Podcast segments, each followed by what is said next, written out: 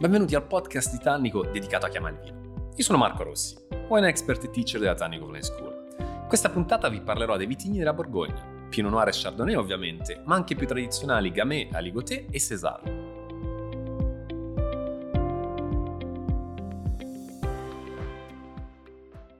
Lo Chardonnay.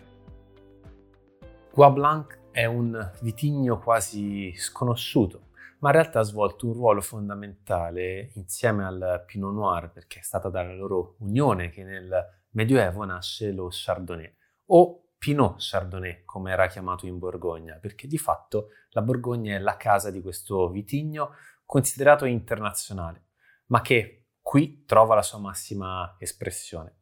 Oggi lo Chardonnay è allevato, coltivato in tutto il mondo in, eh, in, India, per esempio, si ottengono dei buoni chardonnay molto speziati. Andiamo negli Stati Uniti, in Australia, eh, fino alla Cina e tutta l'Europa. Ma di fatto lo chardonnay raggiunge la sua massima espressione, il suo massimo livello qualitativo su suoli che sono argillosi, calcarei e marnosi, in equilibrio e su, in luoghi freddi quindi non ama il caldo, nonostante spesso e volentieri andiamo a eh, coltivare e allevare lo Chardonnay anche in territori molto molto caldi come per esempio il sud Italia. Lì si tendono ad avere dei, dei sentori un po' più di frutto maturo, quasi di frutta esotica, ma non è la vera caratteristica dello Chardonnay. Lo Chardonnay trova la sua casa principale in Borgogna, poi piano piano sale e si espande anche in Champagne dove ovviamente dimostra la sua eleganza all'interno del, dei Blanc de Blanc. Ma tornando in Borgogna, lo troviamo eh, più o meno in tutto il territorio. Andando dallo Chablisien, quindi siamo nella parte nord, nella Côte d'Or, specialmente nella Côte Beaune, dove trova la sua massima espressione nel cosiddetto triangolo d'oro, fino però a arrivare al Mâconnais, la parte finale, la parte che si avvicina piano piano verso il Beaujolais e quindi inizia a guardare il Rodano addirittura. Ecco, nell'ultima parte troviamo forse le produzioni più, più grandi come dimensione perché troviamo più continuità territoriale. Dobbiamo considerare che lo Chardonnay copre circa il 50% della superficie vitata della Borgogna. Quando parliamo di vini regionali di appellazione Borgogna, Borgogna quando è rosso non viene neanche indicato in etichetta, ma quando è bianco si intende ovviamente che sia a base Chardonnay. Tanto è la forza e l'importanza di questo vitigno. Prediligendo il, un suolo mh, in equilibrio e comunque una temperatura più fredda o con il classico sistema di classificazione del, dei cru tipico della Borgogna, difficilmente troveremo la sua grande espressione verso valle, ma tenderemo sempre a trovarlo nella penultima fascia collinare, quindi non quella vicino ai boschi, ma quella ovviamente con la migliore esposizione. Nella Côte la troveremo quasi sempre esposta a sinistra. Se parliamo delle grandi espressioni di Borgogna ci viene subito in mente il mondo del, dello Chablis, dove troviamo? Il Petit Chablis che è un'espressione molto beverina, più rapida, immediata, e poi iniziamo a salire appunto con lo Chablis, con il Premier Cru e il Grand Cru, dove andremo a trovare anche grandissima profondità e complessità. In questi vini tendiamo comunque ad avere grande scorrevolezza, mentre se scendiamo e andiamo verso la, la Côte d'Or, specialmente nella Côte de Beaune, troviamo delle espressioni che sono un po' più burrose, un po' più ampie, dove la complessità eh, svolge il ruolo fondamentale, quindi anche l'aspetto aromatico diventa veramente importante e imponente, il sorso diventa avvolgente per vini che hanno la capacità, per esempio eh, nel zona di Merceau oppure di Poligny-Montrachet di andare a resistere anche ai colpi inferti dal tempo. Sorsi lunghissimi, eh, vini quasi gastronomici da abbinamento, ma che possiamo comunque eh, apprezzare anche a calice senza necessariamente dover essere seduti ad un tavolo.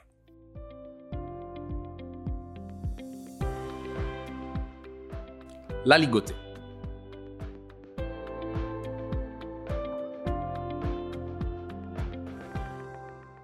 Aosì, Borgogna Aligoté. Fa riferimento ad uno dei vitigni più antichi della, della regione, appunto la Ligotè, che per molto tempo è stato quasi non utilizzato e quando compariva, compariva soltanto in blend.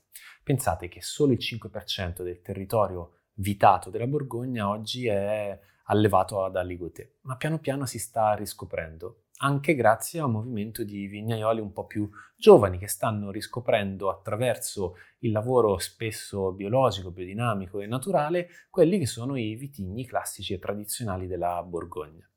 È un vitigno un po' in contrapposizione con quello che è il mondo Chardonnay.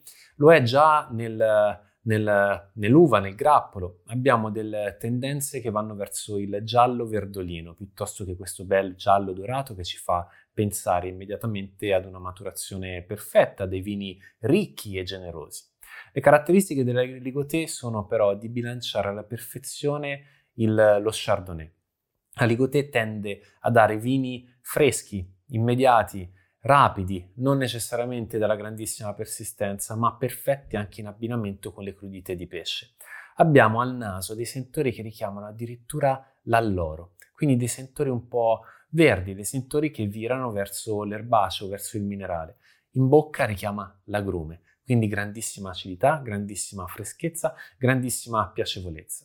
Un vitigno scomparso, relegato quasi esclusivamente al ruolo di comprimario nei blend ma ci sono giovani tipo eh, Olivier e Alice de Moore che hanno deciso con il loro approccio naturale di valorizzare al massimo alcuni vitigni in disuso. Nella denominazione Sembri, per dire, hanno eh, valorizzato addirittura il Sauvignon Blanc, perché anche se pensiamo che il Sauvignon appartenga soltanto al mondo di Bordeaux, lo troviamo anche in Borgogna. Questo per farvi capire quanto in realtà è complessa la regione, anche se noi tendiamo a dividerla in due vitigni principali. Pinot Noir per i rossi e Chardonnay per i bianchi. Ecco, il lavoro che loro hanno fatto sulla Ligotè, andandolo a lavorare in purezza, è un lavoro di pulizia, un lavoro di immediatezza, di trasparenza. La Ligotè non si presta fino in fondo al passaggio in legno, tende a essere un po' magro, un po' esile e quindi ad essere sopraffatto da quelle che sono le caratteristiche proprie della tostatura, quelli che sono gli aromi che vengono conferiti appunto dal legno. In più la componente leggermente tannica che la barrique può donare alla ligotè tendono a portare verso una tendenza amaricante, spesso non completamente piacevole. Questo è un vitigno quindi che si presta per essere immediato, per essere quasi estivo, servito anche a temperature leggermente più fredde rispetto a quelle previste generalmente per i bianchi di Borgogna.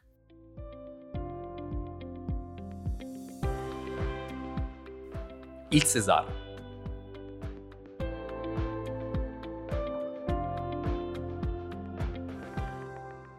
A testimoniare l'origine romana della viticoltura in Borgogna troviamo un vitigno denominato César. César ovviamente è un omaggio a Giulio Cesare ed è uno dei vitigni in assoluto più antichi che potremmo trovare in Borgogna. Oggi ricopre neanche l'1% della superficie evitata. Considerate che gli ettari totali non sono neanche 5 e si concentrano tutti nel dipartimento della Lyon, ma questa è proprio la patria del rosso per eccellenza. Considerate che il César non è più molto diffuso perché eh, se è vero che il Pinot Noir è capriccioso, il César lo è ulteriormente molto di più tende ad avere problemi di maturazione, avere una maturazione abbastanza tardiva, a non sopportare bene gli sbalzi termici nel, nell'arco di pochi giorni. Quindi è un vitigno che non si presta sicuramente alla viticoltura moderna. È un vitigno che può regalare grande concentrazione, grande colore, anche grandi aromi di, di frutta matura come, come prugne, veniva utilizzato per cercare di dare un po' più di colore al Pinot Noir, quindi era un cosiddetto complementare. Oggi sono pochissimi i produttori che eh, sfidano il César cercando di portarlo alla corretta maturazione per andare a fare dei vini eh, in purezza, quindi dei 100% César. Tra questi non possiamo non citare Nicolas Vautier di Vini Viti Vinci, un'azienda di vino naturale che ha saputo fare una produzione di pochissime bottiglie. Siamo a Iransi, 315 abitanti e quindi tutti conoscono ovviamente Nicolà per la missione che si è dato, quella di far conoscere questo territorio famoso per i vini bianchi per i vini rossi, comunque lavora anche sul, sul Pinot Noir.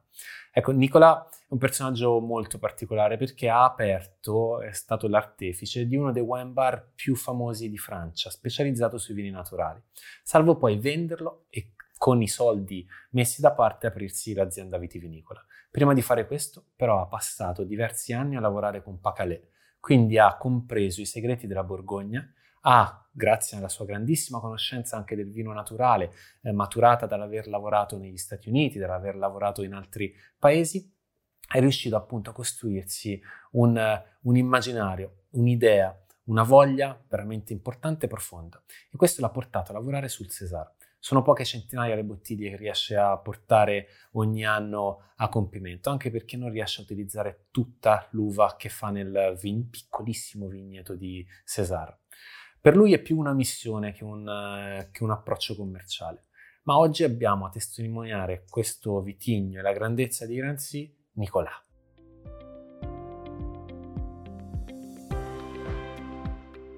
Il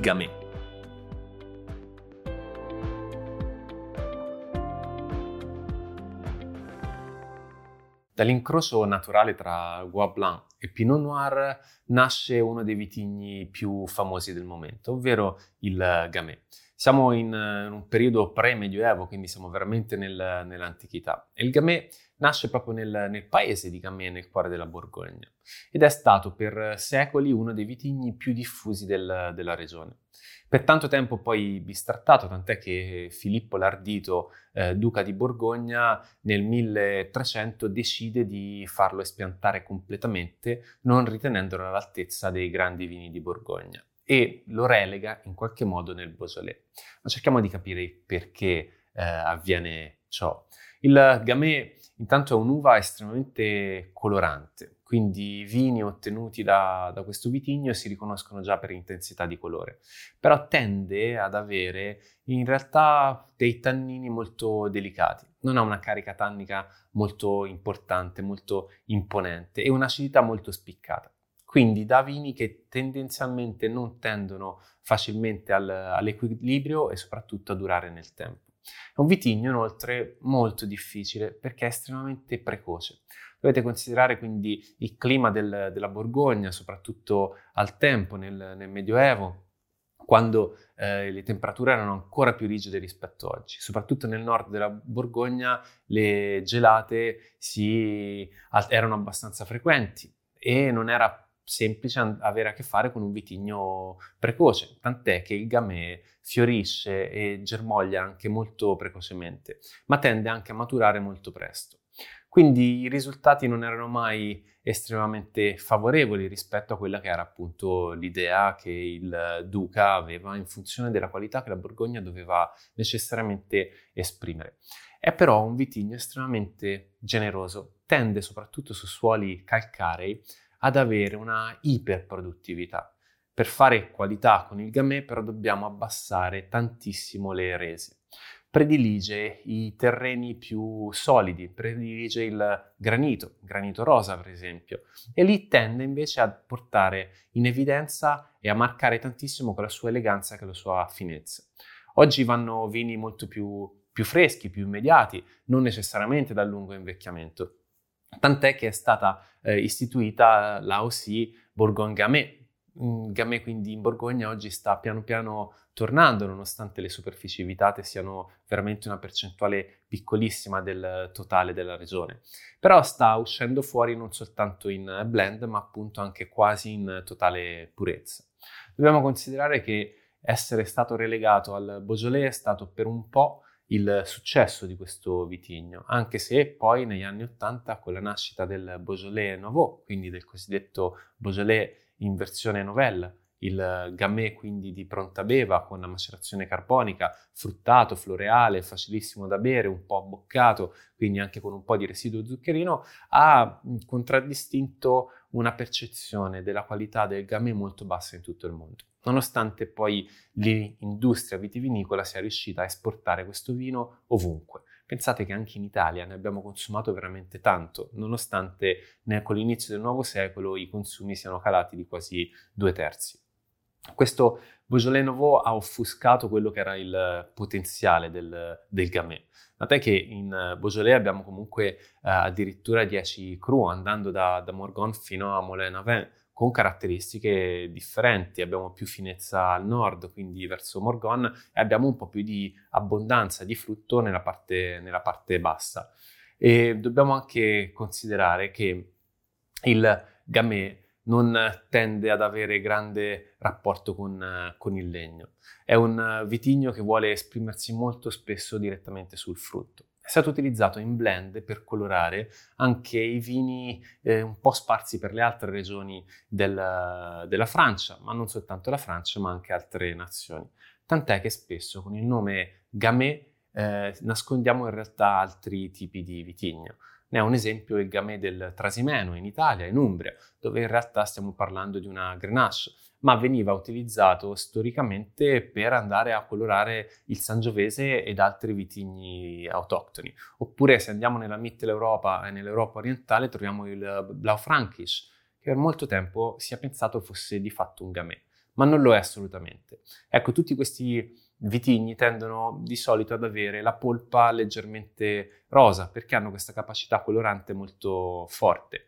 Il Gamay però in realtà il suo vero nome sarebbe Gamay Noir Jus à Blanc perché nel momento in cui andiamo ad estrarre senza contatto sulle bucce effettivamente il succo che otteniamo è proprio chiaro, bianco, quindi la polpa è chiarissima ed è in questo modo che andiamo appunto a riconoscerlo.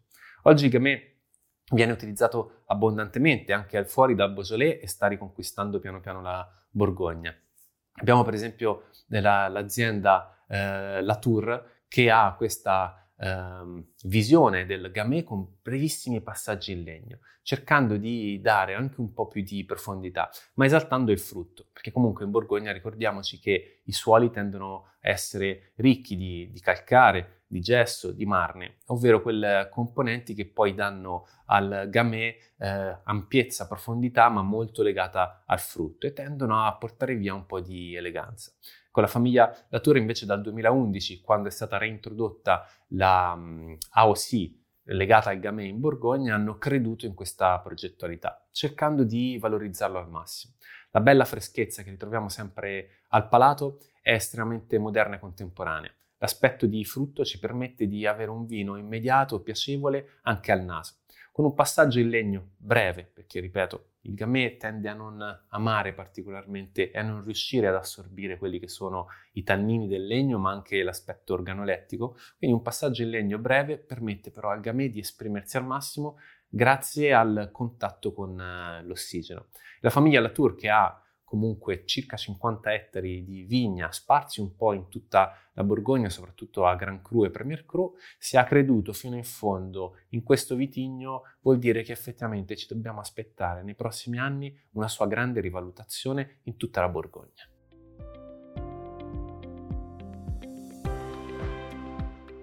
Il Pinot Noir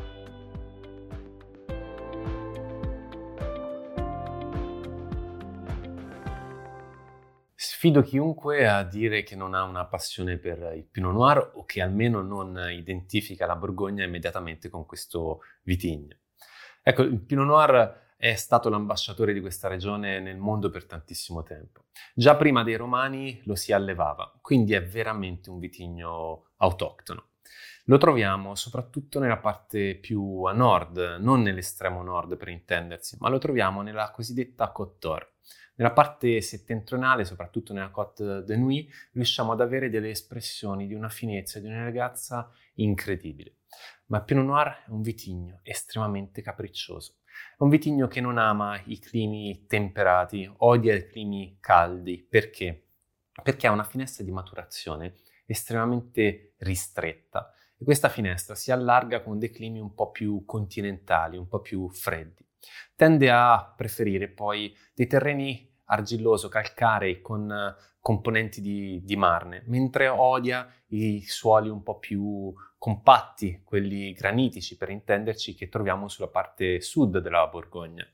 Il eh, Pinot Noir tende a non concentrare molto gli antociani in buccia, quindi teme anche tantissimo la grande esposizione al sole. E anche per questo che non ama i climi caldi dove ci sono troppe ore appunto di, di luce. Tende comunque ad amare la capacità del clima, del territorio, ad avere delle temperature costanti, mai grandi sbalzi tra una stagione e l'altra, quindi eh, cerca di adeguarsi a dei territori appunto meno soggetti alla stagionalità e trova nella parte nord della Borgogna la sua casa prediletta. Spesso e volentieri i vigneti sono comunque vigneti bassi, perché a volte il clima diventa anche un po' troppo rigido, seppur tira, può tirar fuori la grande eleganza di questo, di questo vitigno.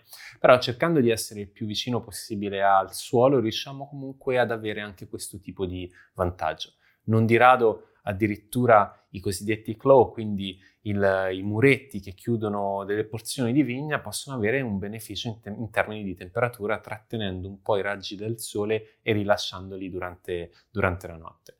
Ama l'escursione termica tra il giorno e la notte perché comunque va a fissare l'aspetto organolettico, ma nel vino si traduce il Pinot Noir, il grande Pinot Noir, in estrema finezza e eleganza a livello organ- organolettico, ma raramente grandissima complessità. Non è questo l'obiettivo che ci andiamo a porre.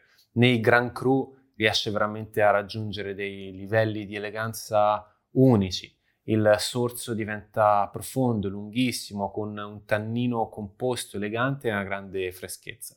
Pensate che un ettaro di Grand Cru a Pinot Noir oggi in Borgogna costa dai 8 ai 10 milioni di euro e la produttività di una porzione di vigna di questo tipo è ovviamente molto bassa. Non meraviglia che alcune delle bottiglie di Romane Conti vengano battute anche a 4-5 mila euro appunto a collo. E sono prezzi importanti ma giustificano anche tutto il lavoro che viene fatto per cercare di preservare la grandissima qualità che il Pinot Noir può esprimere. Dicevamo un vitigno difficile che va assecondato, Vitigno che tradizionalmente ama anche la vinificazione con i raspi e non disdegna l'affinamento in eh, legno. Quindi tende comunque ad avere già di base un buon tannino, fine, elegante, e riesce ad integrarsi alla perfezione anche con eh, il tannino eh, dei raspi quando il gioco con l'ossigeno l'ha già un po' ammorbidito e il tannino anche che il legno può conferire. Non teme l'invecchiamento anche se è difficile determinare l'età di un Pinot Noir soltanto guardando il colore del, del vino, proprio perché la parte colorante, la parte di antociani non è la parte fondamentale di questo, di questo vino. Quando parliamo di, di, Borgogna non possiamo appunto non parlare di Pinot Noir. Abbiamo una serie di interpreti che nel tempo l'hanno veramente valorizzato al, al massimo. Uh, un interprete più contemporaneo, moderno, che sul finire dello scorso secolo è riuscito a dare un'interpretazione anche nuova, se vogliamo, del Pinot Noir, è sicuramente Sylvain Pataille. Non viene da una famiglia di viticoltori, non viene da una famiglia storica, nonostante il nonno avesse qualcosa come neanche mezzo ettaro di Gamay e Aligoté, quindi due vitigni eh, popolani più che popolari per quanto riguarda la Borgogna, dato che i due nobili sono appunto il Pinot Noir e lo Chardonnay. Ma Sylvain si è appassionato piano piano al mondo del vino, tant'è che nel, nel periodo delle superiori è diventato tecnico agronomo, per poi specializzarsi alla scuola di enologia di Bordeaux. Da qui è nato un percorso che l'ha portato finalmente nel 99 ad avere i suoi primi due ettari di, di vigna.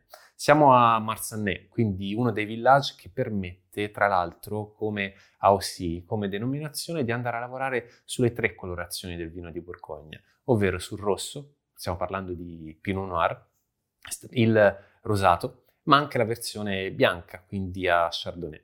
Il, la, il lavoro di Pataglia è un lavoro fatto in modo naturale, cerca di valorizzare quello che ha in vigna. Ha ripreso proprio il, l'approccio tradizionale di non intervenire. Addirittura in cantina non utilizza solforosa, però utilizza raspi che permettono, grazie anche alla componente di tannini, di non avere necessità di utilizzare additivi per far vivere il vino più a lungo. I passaggi in legno sono abbastanza lunghi perché tende a tenere tutti i vini almeno due anni in barricchi, in botte piccola, cercando di farli evolvere il più possibile.